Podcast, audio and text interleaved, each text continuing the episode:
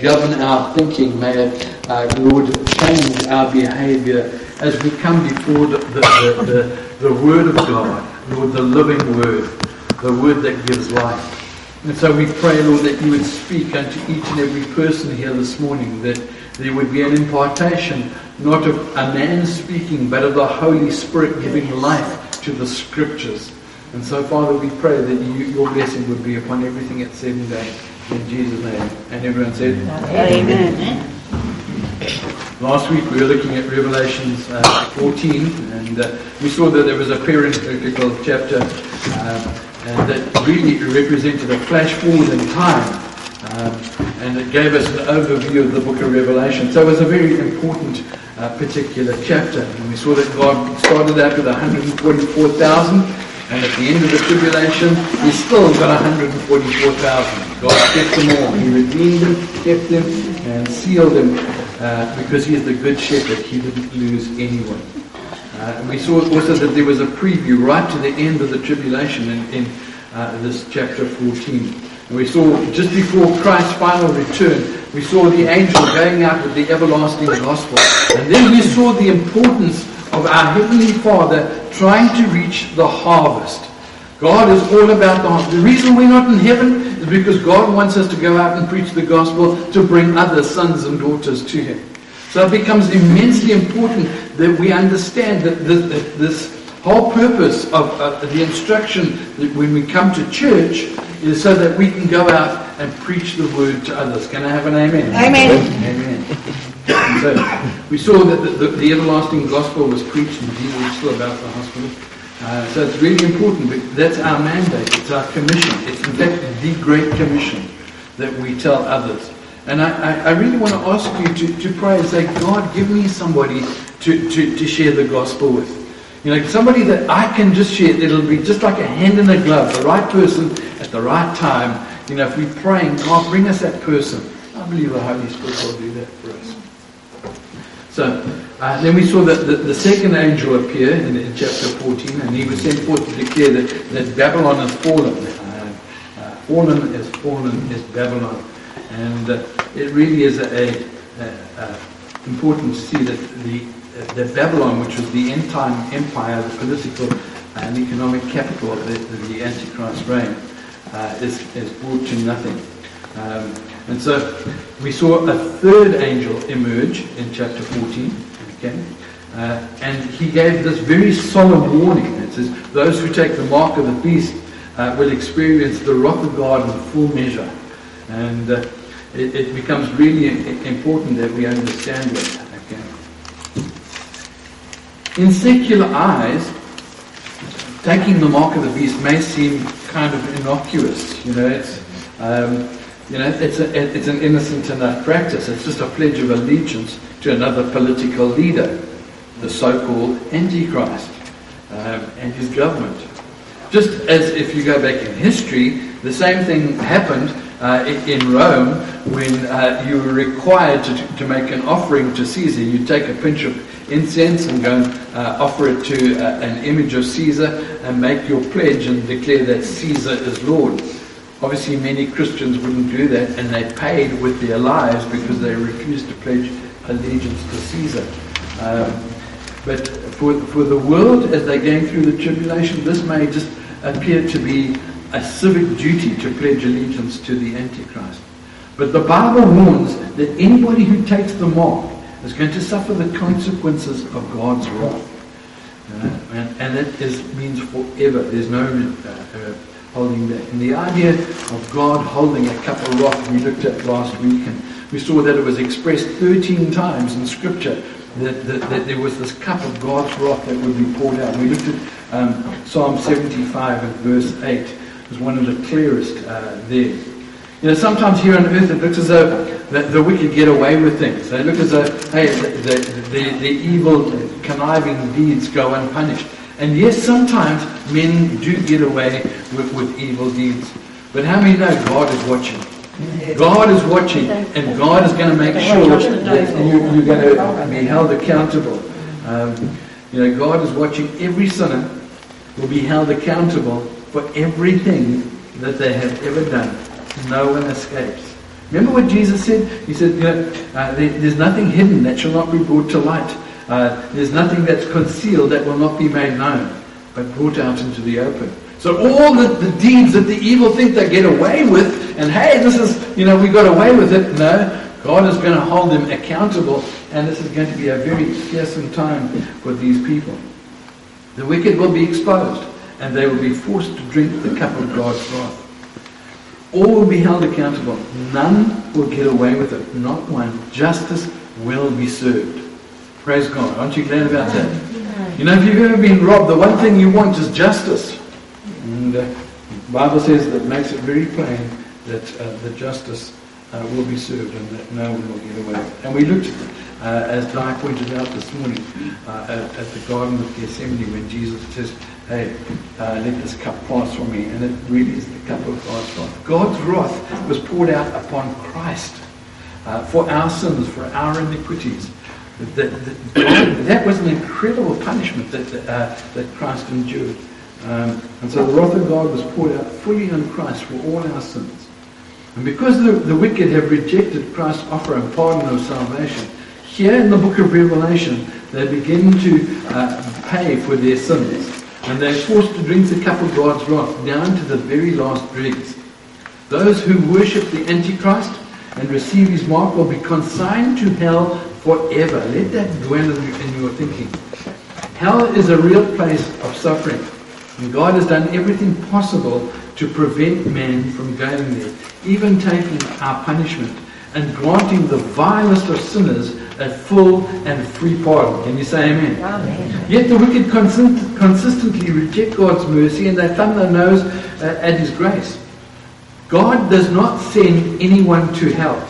Let me say that again. God does not send anyone to hell. That's something that we need to, as Christians, understand because people will say, how, why, how can a God of love send people to hell? Your answer is that God does never send people to hell. You see, it's really important that we understand it. The wicked reject God's mercy and thumb their nose at His grace. They go to hell over Christ's dead body. That's what it took to, to prevent man from going to hell. Christ died in their place. Remember, hell was prepared for the devil and his angels. Uh, and those that follow the devil and the Antichrist walk into hell. They follow them into hell by their own choice, by their own volition. They end up in hell because they followed the devil.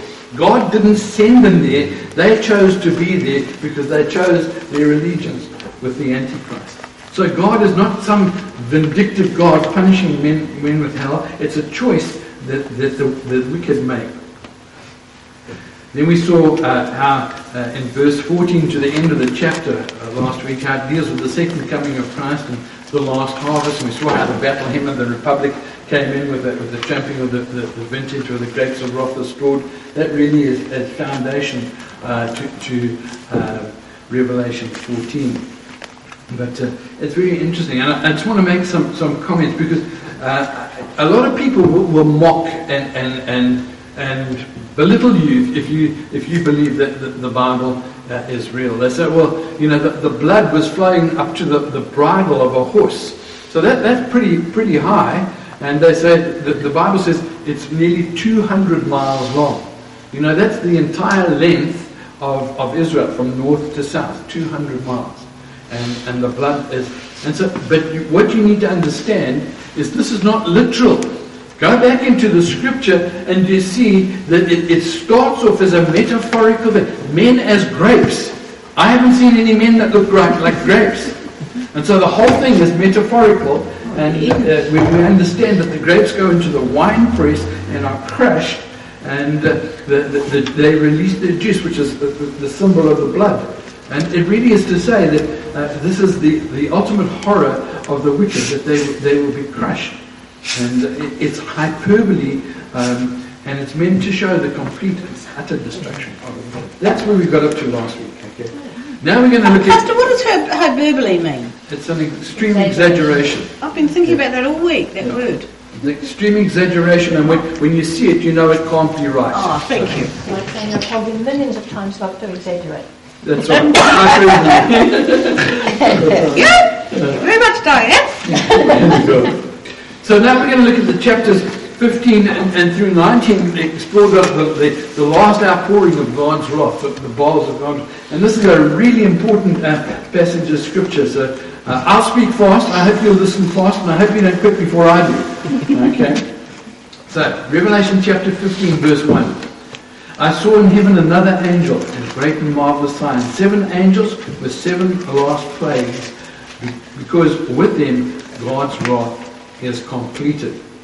Dr. Hansen points out that you know this verse speaks about God's wrath, where the, the seal and trumpet judgments were the wrath of the Lamb, uh, but the bowl judgments are the wrath of God. And he said when you get to the wrath of God, it's all over.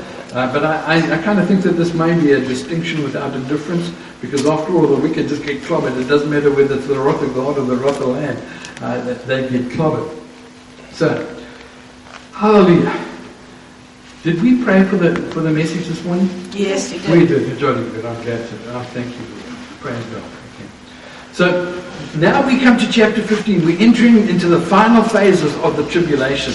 And it becomes really important that we understand chapter 15 because it lays a foundation for, for what is to follow. Okay, so um, having been reassured now in, in, in, the last part of chapter 14 that Jesus and the saints will be triumphant, we move on to the rest of God's judgment. We're entering the final stages where the bowl, bowl judgments uh, conclude the wrath of God. Okay. This verse tells us very plainly, the one we've just read, uh, uh, that it, it's all about, the tribulation is all about the wrath of God. Whether it's the wrath of the Lamb or the wrath of God, it's all about the wrath of God. Uh, and it says, after the last bowl judgment, the wrath is completed. It is finished. And so it becomes very clear that the tribulation is the time of wrath. That's what it's referring to. Now, that, that's important because we know the promises that, that the Bible makes to the church. First of all, in Romans chapter 5 and verse 9, it says, Since we've been justified by his blood, how much more shall we be saved from God's wrath through him? We shall be saved from God's wrath through him. 1 Thessalonians 1.10 And wait for the Son from heaven, whom he raised from the dead, even Jesus, who delivered us from the wrath to come. Do you see what this is saying? That the tribulation is a time of wrath, but Christ has delivered us from this time of wrath. In other words, those who put their faith and their trust in Christ do not go through the tribulation. We are raptured. We are saved. We are delivered from the time of wrath. This is the wonderful news of the cross. That, that our, our punishment for sin has been paid for at the cross. The world rejects Christ's uh, offer of salvation and rejects Christ's uh, payment for sin and so here in Revelation, they are now going to have to pay. But the church are sanctified and are, are raptured safely in heaven. We are delivered from the wrath of Christ. That's wonderful news. Aren't you glad about that? See, Christ has saved us and delivered us from the wrath to come. Okay, the tribulation is a seven-year period uh, following the rapture. In chapter 15, we see God begin to pour out his wrath on a world that rejected Christ paying for sin. This is vital to understand. We need to see God's mercy, and, and I hope by the end of uh, the chapter we're going to see God's love and God's grace, even in as He pours out this final judgment upon the world. You're going to see some things, uh, I believe, which will, will bless you. You know, sometimes when people read the Bible or they come to church occasionally and they hear a message uh, about God's wrath, they kind of say, oh, God's mean, God's vindictive, God, he, he's cruel. Uh, and that's because they don't know enough about God. Uh, and, and, really, we need to explain to them that God is patient and that He doesn't desire any should perish. Amen? Mm. God doesn't want any one of us to perish. Uh, but we must not mistake God's patience for apathy, weakness, or approval of sin. Somebody said, For the wheels of God's judgment turn slowly indeed, but they do grind thoroughly. Mm. So, verse 2 I saw what looked like a sea of glass mixed with fire, and standing beside the sea, those who had been victorious over the beast and his image, and over the number of his name. And they held harps given to them by God. The sea of glass and fire. Perhaps this is a, a, a symbolic representation of the multitudes who suffer great tribulation uh, in, in, in the midst of uh, tremendous persecution that takes place uh, in, in the great tribulation. Those who are victorious over the beast. I love that. There are people that are going to stand up for God in the midst of it. They're going to be defiant. They're going to be militant. They are going to be absolutely committed to the Lord Jesus Christ. They stubbornly refuse to comply with the Antichrist. They refuse his mark. They refuse to worship him. They refuse to obey, even if it's at the cost of their life. I look at that and I think, God, I want that kind of courage. I want that kind of growth in my life where I will not take a backward step for Christ. I want to move in and say like these martyrs, God, I want to be faithful in the time of testing. And if I rely on my flesh, I'm never going to do it. But if I rely on the Spirit, God will strengthen each and every one of us. Amen? Amen. I love this. The saints were unbowed. They were unbroken. They were undaunted. They gave no quarter. It means they were victorious. And again, remember in Revelations 12 and verse 11, and they overcame him by the blood of the Lamb and, the word of their testimony. testimony, and they loved not their lives to the death. The early church always saw the time of martyrdom as a time of victory. That, that men stood up for God and God honored them. And so Remember the sea of glass? We, we first came across this in, in, in Revelations 4, and uh, it was right before the throne of God. You know, when, when you go to a concert and you, you, you, want to buy tickets, the most expensive tickets are where? Right next to the stage. Because that, that, that's the place of honor where you get close. Well, the sea of glass is the place of honor in heaven. And so it, it's only fitting that when, when we see that, um, it, it, that the, the most noble people are given access, and these are the martyrs of God. Well, um, I just ask one question, um, versus um, the son sickle and gathered the harvest. Yeah, that chapter 14, yeah? Yeah, yeah. Um, but then the phase comes, I thought then the people would all be gathered. Okay, it, chapter, chapter 14 is a composite of the entire book of Revelation okay, or what's left in the entire book of Revelation. And it's really talking about the future events. So you have the, you have the gospel going forth, the, the last gathering of souls, uh, and, and, then after that, uh, went with those that have rejected the final offer of salvation, then God goes in and he, he separates the wheat from the chaff. The sickle goes in, and these, these are the men that are symbolically referred to as grapes who get crushed and begin to pay for their sins. Yeah? Yeah, I, I think I've just the. Okay, I'll, I'll talk to you afterwards. Right. Yeah, I'll okay. talk to you afterwards. So the place of honour is right before the throne goes. Who better than the martyrs to stand on the throne, uh, on the glassy sea? Verses 3 and 4 says, They sang a song of Moses uh, and the servant of God and the song of the Lamb. It's very interesting to me. They sang the song of Moses and the song of the Lamb. Those are two different songs. The song of Moses was a song about the law, and the song of the Lamb is about grace. And that's what we were saying last week the importance of having law and grace functioning yes. together. Yeah. And it, it, uh, the law makes grace wonderful, it makes grace exciting. Without the law, I don't need your Jesus. The law shows men that they're wrong. And so here they sing the, the, the, the, song of Moses, the song of the law, and the song of the Lamb. The law and grace come together, and it's marvelous. And they're saying, Great and marvelous are your deeds, Lord God Almighty. Just and true are your ways, King of the ages. Those who've suffered the most, the martyrs. Sing, marvelous are your deeds, just and true, even though it cost them their life. That's what they proclaim. I think it's absolutely amazing. Even though it cost them their lives, they acknowledge that God is just and true, righteous in all his ways. This means nobody will be punished who doesn't richly deserve to be punished. Can you say amen? Amen.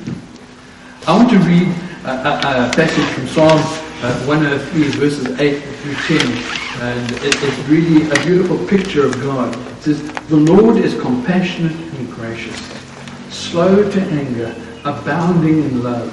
He will not always accuse, nor will he harbor his anger forever. He does not treat us as our sins deserve. Yes! I love it! He does not treat us as our sins deserve or repay us according to our iniquities. That word according means in harmony with. So in proportion to. God doesn't do that. He always errs on the side of grace. I want to read it from a more contemporary version. The Message Bible says this. He doesn't treat us as our sins deserve nor pay us back in full for our wrongs. I love that. You know, and there's no greater picture of this taking place than the cross. Because we deserve the wrath of God. We have all violated God's commandments. We've, dis- we've uh, violated His laws and His judgments. We are deserving of punishment. We're deserving of the wrath of God. But Bible says He doesn't punish us like that. He sends Jesus to take our punishment.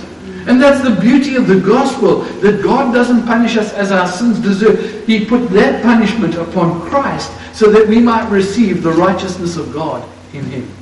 Hallelujah. Amen. The cross is a perfect picture of God taking our punishment for us. The just dying for the unjust.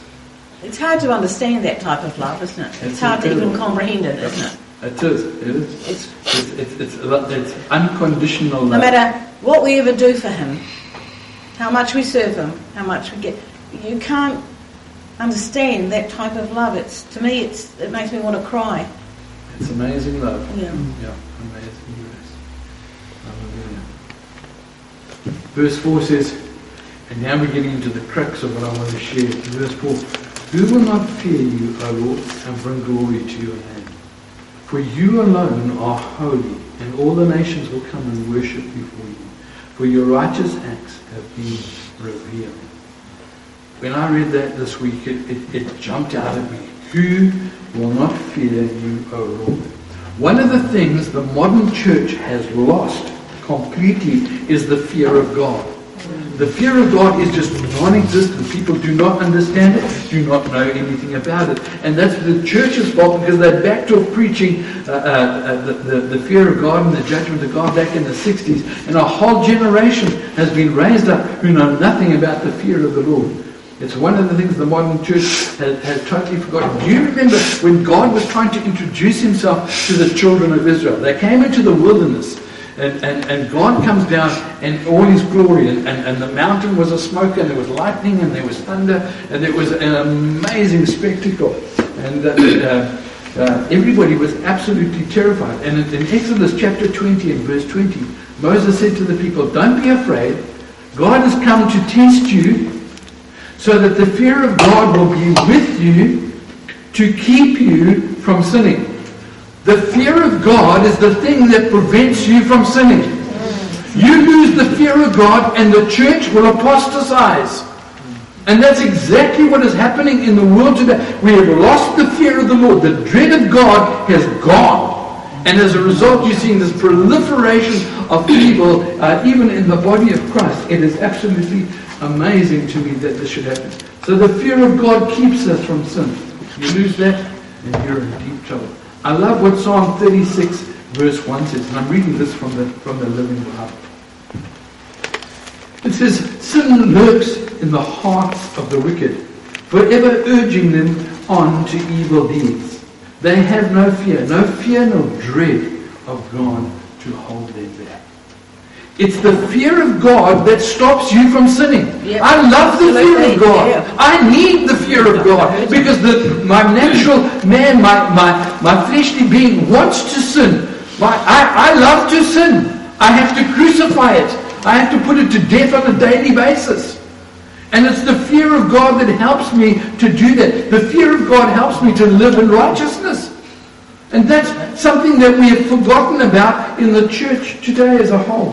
Today we have ministers who deny the death and resurrection of Christ. Can you believe that?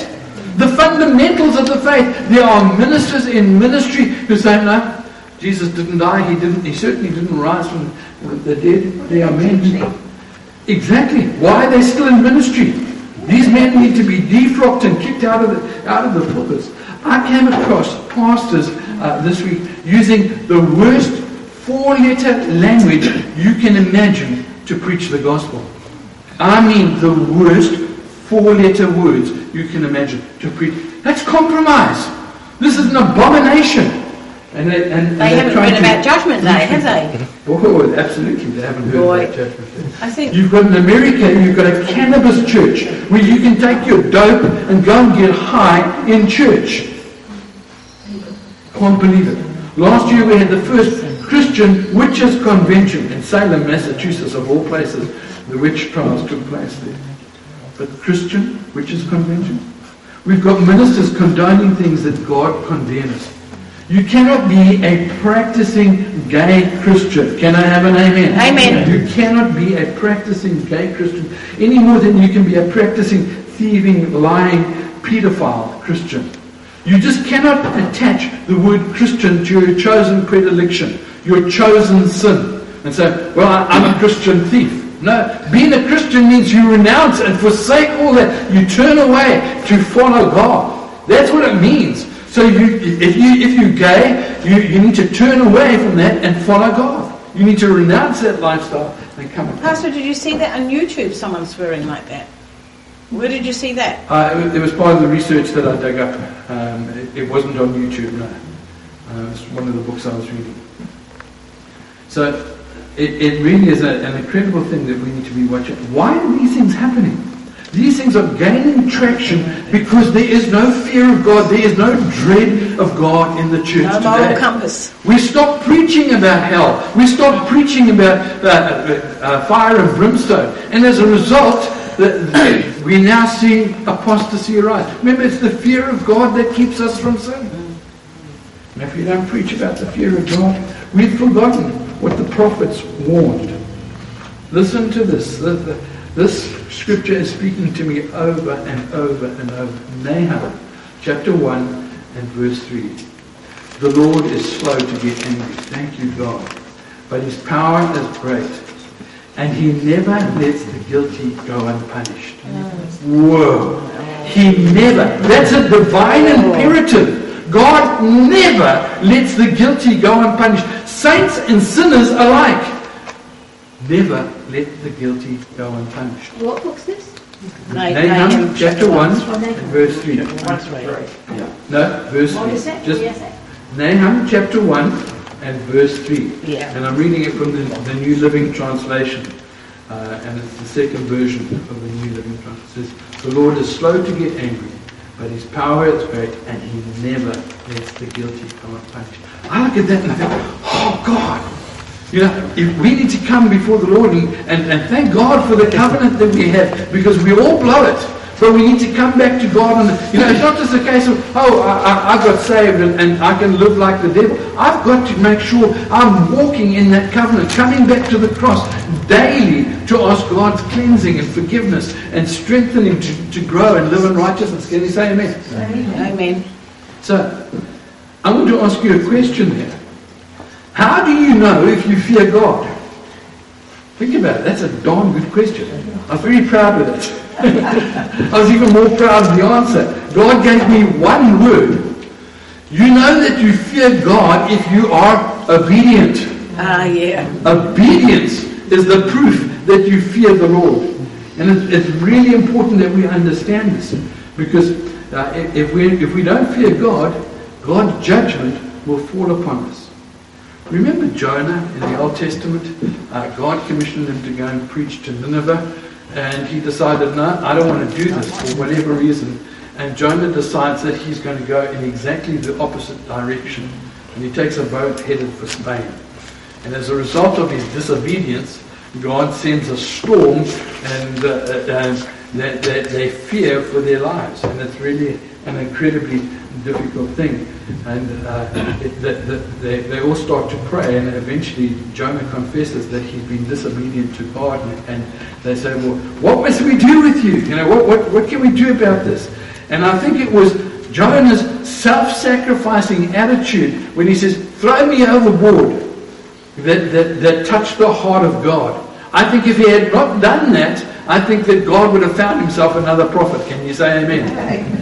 But I think he would, because uh, he gave his life to save those on board, God was touched and sent a, a fish, and Jonah got a second opportunity uh, to, to preach the gospel. But I believe God was deeply displeased with Jonah, don't you?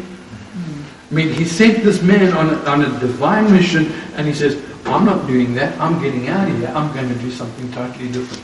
And I believe God was uh, deeply displeased with Jonah. His disobedience dishonored God.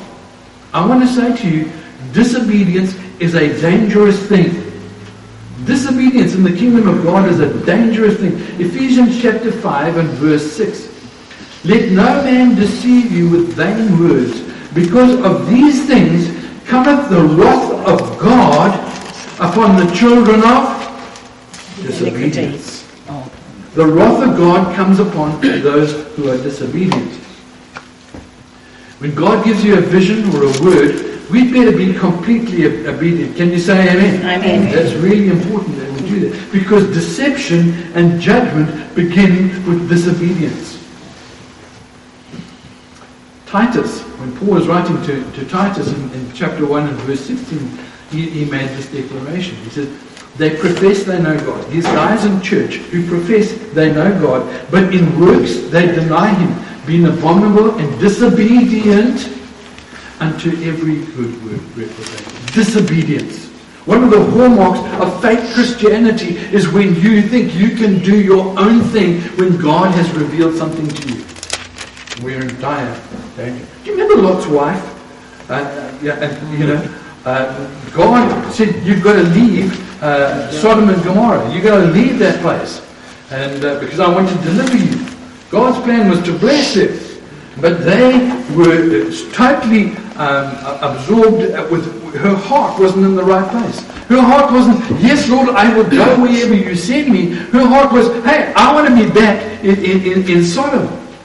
And as a result of that, uh, her heart was divided. She, she was disobedient. And God said, whatever you do, do not look back at what you've left. Don't look back. And she did. And as a result, judgment followed. I believe that, the, that, that that's such an important lesson that we need to understand. Look at Paul. Contrast Paul with these, with these two other characters. Remember when Paul was talking to King Agrippa? And uh, he said, uh, Paul said uh, in Acts 26, he said, uh, I, I have not been disobedient to the heavenly vision. Do you remember that?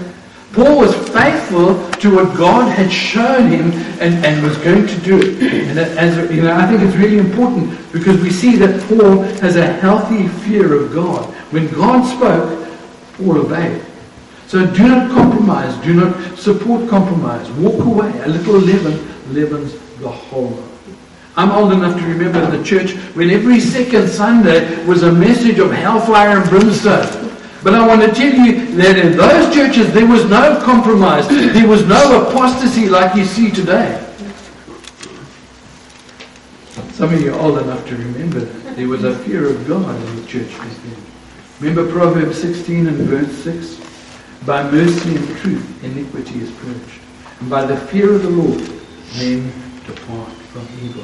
We must bring back the fear and the dread of God to church before it's too late. We really need to do that before it's too late. You know, I really feel that we need to say away with this wishy-washy gospel. Let them, let men do as they please, sin like they like. This is apostasy and rebellion that is growing throughout. And that's why you see, I'm telling you, God's judgment is coming very, very soon. I believe the rapture is really close by, and the, the time of God's judgment is going to follow immediately after that. There are churches that are now complicit in sin, aiding and abetting sin, and now even promoting sin. Woe to the leaders who will not follow the word of God, that compromise, that leading others astray. These are unfaithful shepherds. Can I have an amen? amen? Folks, if we ever deviate from the word of God, I hope you have enough sense to leave me. If I preach heresy, walk out the door. Try, try and turn me, but if I don't turn, walk out the door. Save yourself. There's a little leaven leavens the whole world.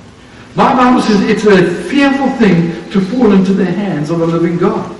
James says, not many of us should presume to be teachers, my brothers, because you know that we who teach will be judged more strictly. That word uh, judged is krima in the Greek. And krima means to, uh, to be judged, to be uh, condemned, and it means to be sentenced. We're going to be receive a greater judgment, a greater condemnation, a greater sentence, because we, we stand and we're making the proclamation that we are, are teachers in the body of Christ. Some have forgotten the admonitions and warnings to their perils.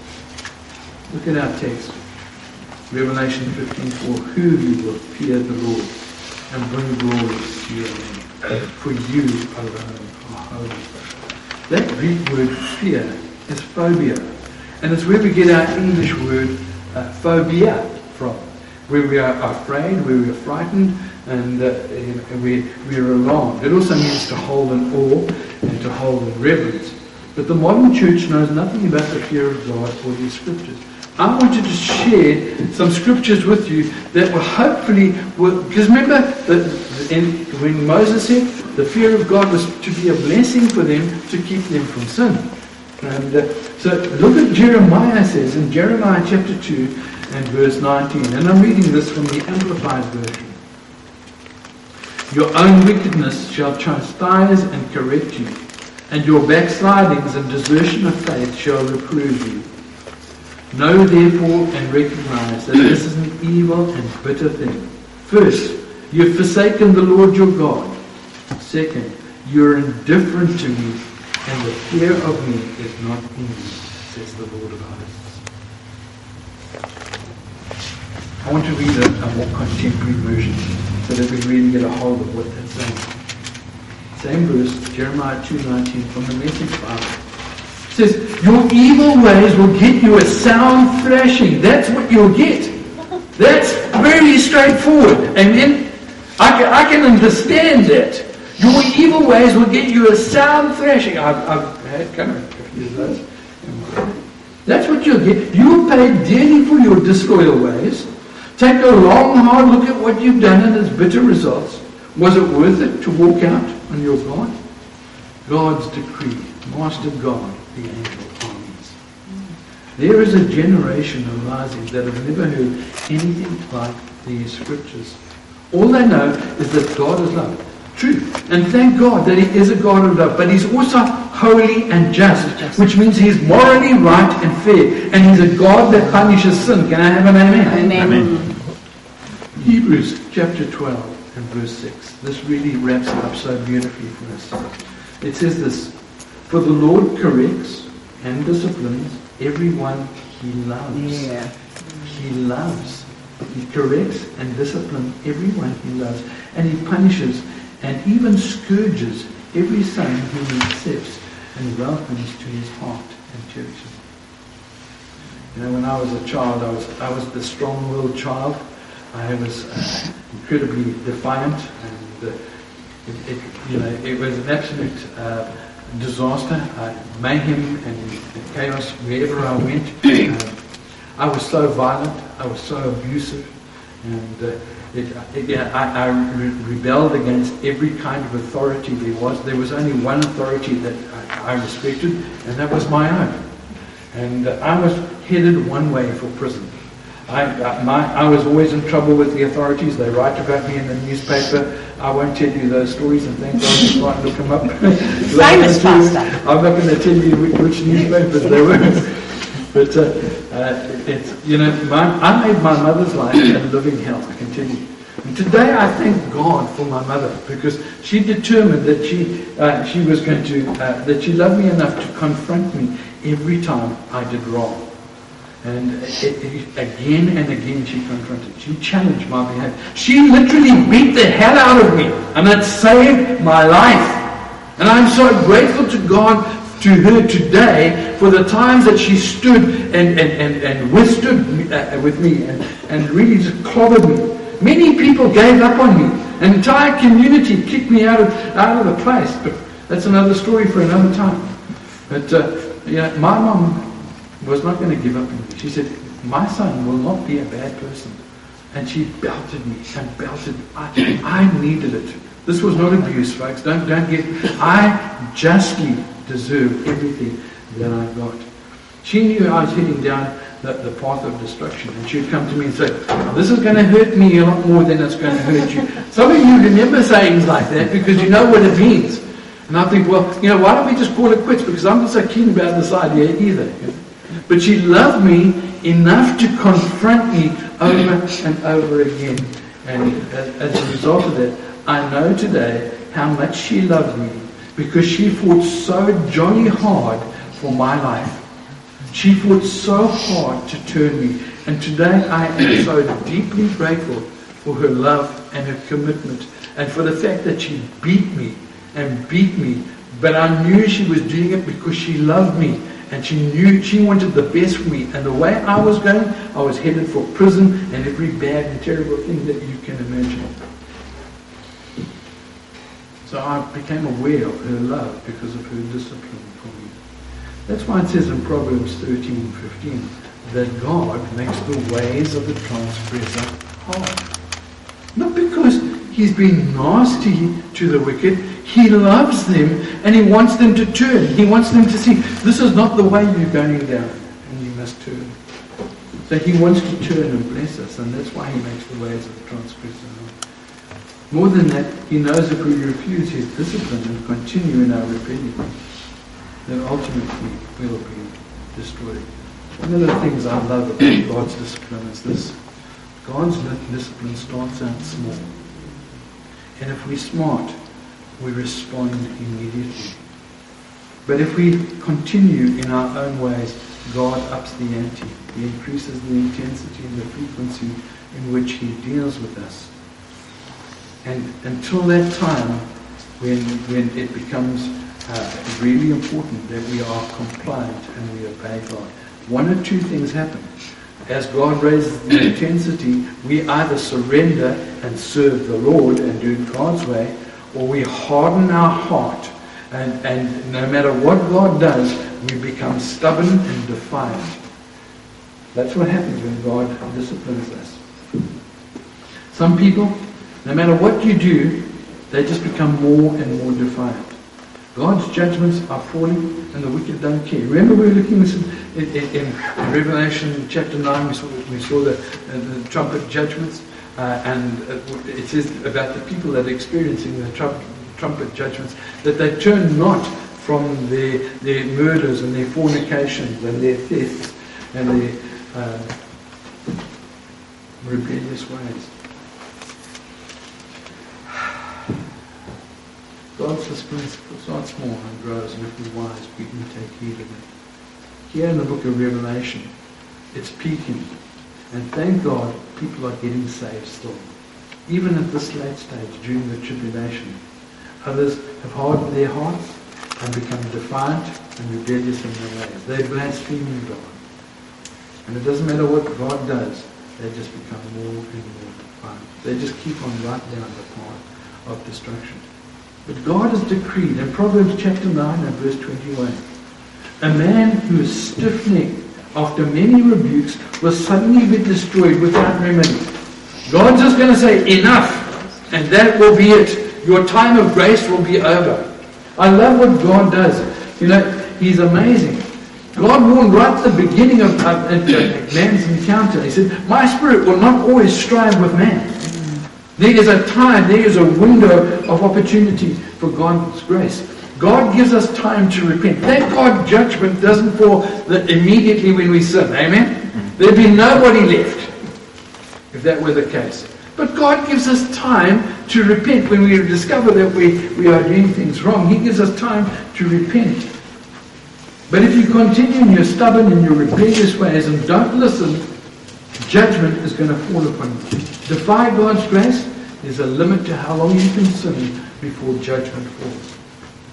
Again, look at Proverbs chapter 3, verse 11. But do not, dear friends, resent God's discipline. Don't sulk under his loving correction. I love that. Don't sulk under his loving correction. It is the child he loves that God corrects. The Father's delight is behind all this. When God corrects us, when God shows us something, it's so that he can bless us. That's what it's behind it all. And sometimes God needs to correct us because we reject when we are hard We often feel rejected when we're disciplined, don't we? We often go, oh man, God doesn't love me anymore. Yeah, life's got so blooming hard. But the contrary is true. It's an act of God's love that He takes the time and the trouble to confront us. I'm so grateful to my mom because now I understand what she was trying to do. And the heart of God is, is, is trying to do exactly the same thing. He's trying to confront us and turn us from a time of trouble. It's a loving act that God brings. Revelation chapter 15, verse uh, 5 through 8. Let me just read this and we'll, we'll bring this to a close. Then I looked and saw that in the Holy of Holies, in the temple in heaven, was thrown wide open. The seven angels who were assigned to pour out the seven plagues then came from the temple, clothed in spotless white linen, with golden belts across their chests. And one of the four living beasts handed each of them a golden flask filled with terrible wrath and the living God who lives forever and ever. And the temple was filled with smoke from his glory and his power. And no one could enter until the seven angels had completed pouring out. This is going to be the mother of all judgments, the final judgment of God. The bowl judgments are about to fall.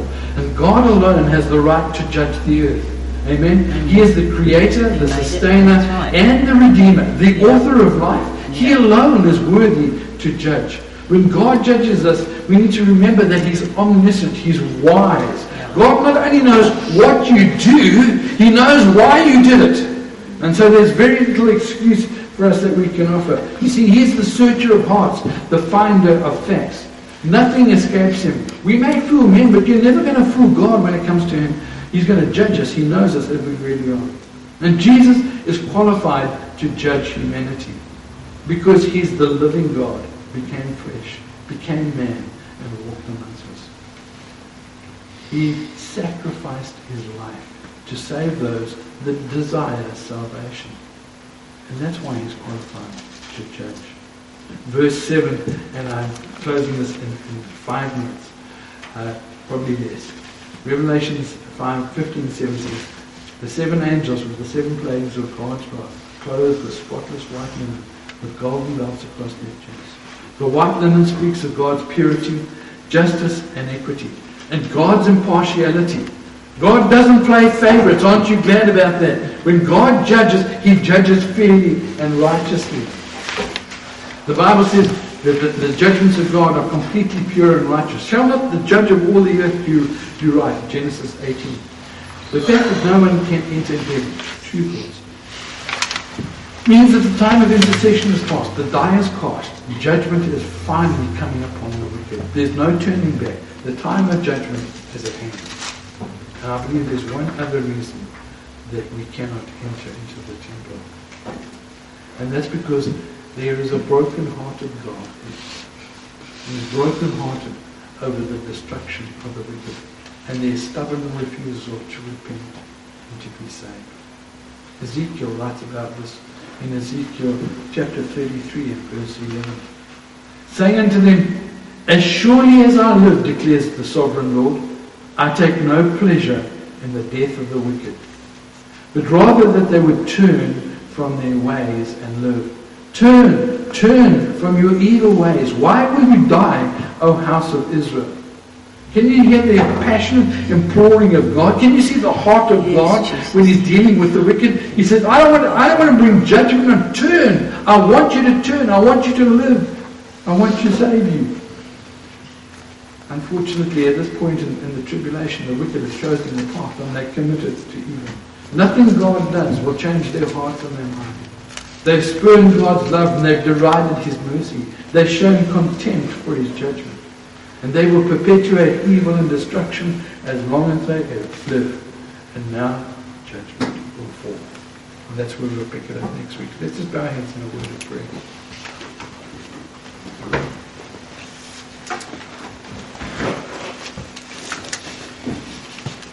Father, I want to pray for your church. I pray that the, the men that stand in pulpits will recognize the importance of proclaiming the law will recognize the importance to talk about the fear of God and the judgments of God. Because that's real love when we, when we care enough to tell people the truth even though it's unpopular. I pray, Lord, that we, we would be a fellowship that understands the, the fear of the Lord, that we would be those that God would, would honor you and be obedient. We do not want to be uh, those that, uh, like Jonah, do their own thing. When you show us something, Lord, we want to be quick to obey. And so, Father, we just pray that you would minister to us. Lord, we, we recognize that, Lord, all our wrongdoing is going to be held accountable. That there's not one single thing that we've done wrong that we will get away with. It'll either be punished in Christ or we will have to pay for those sins ourselves. May we be wise. May we offer the words of life to those that are perishing. May we offer these words of consolation to those who are in dire danger. Help them, Lord, to understand that there is a God in heaven who loves, who cries out, turn, turn, why will you die? And so, Father, I pray that uh, we would be faithful in the Great Commission, faithful to tell others about your great love, this wonderful uh, message that we have of hope and reconciliation and blessing. Help us, Lord, to serve you faithfully. I just want you just to think for a moment and just consider the words of Nahum that God never lets the guilty go unpunished. And if there's anything in your life right now that you're aware of, that you want to repent of, please just take a moment and just seek God's love. He loves you. He wants the very best for you. You just want to take a moment, Lord, know that you've been disobedient. Forgive us, Lord.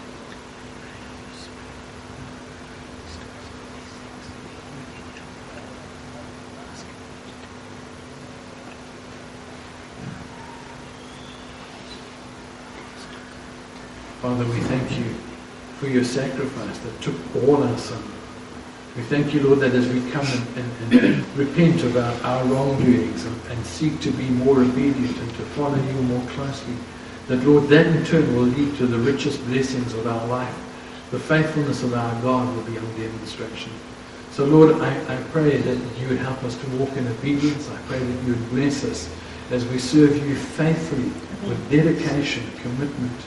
And Lord, that we would be about the Father's business in every respect.